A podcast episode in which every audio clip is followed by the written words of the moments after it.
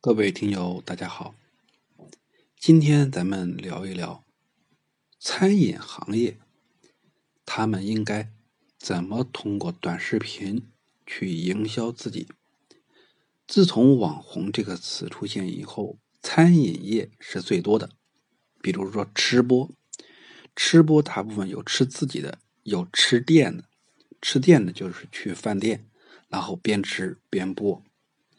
因为他不能吃自己的原因有啥？比如说一些做海产的一些商户，他为了在网上能够销售这个海产品，或者是这个小小零食，他们都还有农产品，他们都可以自己去实际直播播吃。为啥？因为他有。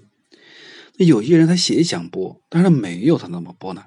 他就只能吃店，去这个店里边去吃。去那个店去吃去打卡，这样的话呢，餐饮行业就是网红去走的第一一个首选，也不应该说第一个，应该是经常去的一个打点位置。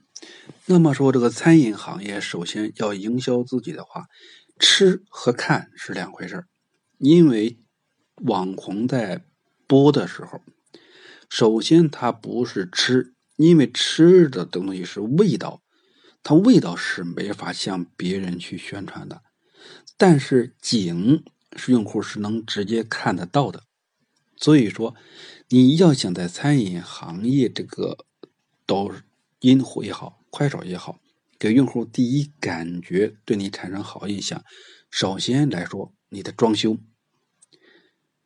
你餐品的这个摆盘造型。一定要第一眼能够抓住消费者。如果说消费者对你的就餐环境、你的产品的这个摆盘和造型提不起兴趣，那么很多东西就没法往下来了。因为你知道，他拿着手机在那划了，好不好是全靠主播来说，而好不好看是他自己能看得到的。所以说，做餐饮的可能就感觉第一印象应该是做好这个味道。所以在营销的时候，恰恰相反。再有一个就是餐饮行业也可以呢，从侧面上来聊一下。你有的时候你做了这个餐饮，可能是让人来吃，而你现在应该变一变。我做了这个东西是应该让人能看能用。比如说，我想做成一个网红的打卡地。那么这样的话，网红逐渐打卡的越来越多，会带来更多更多的人知道，更多更多的人来尝。所以说，你不能光好看。那么，等你流量上来以后，真正的做到就是好吃了。而且呢，餐饮也要让用户去参与进来。咱们在这个呃网上一直在提倡的一个叫 DIY，就是用户去参与去定制。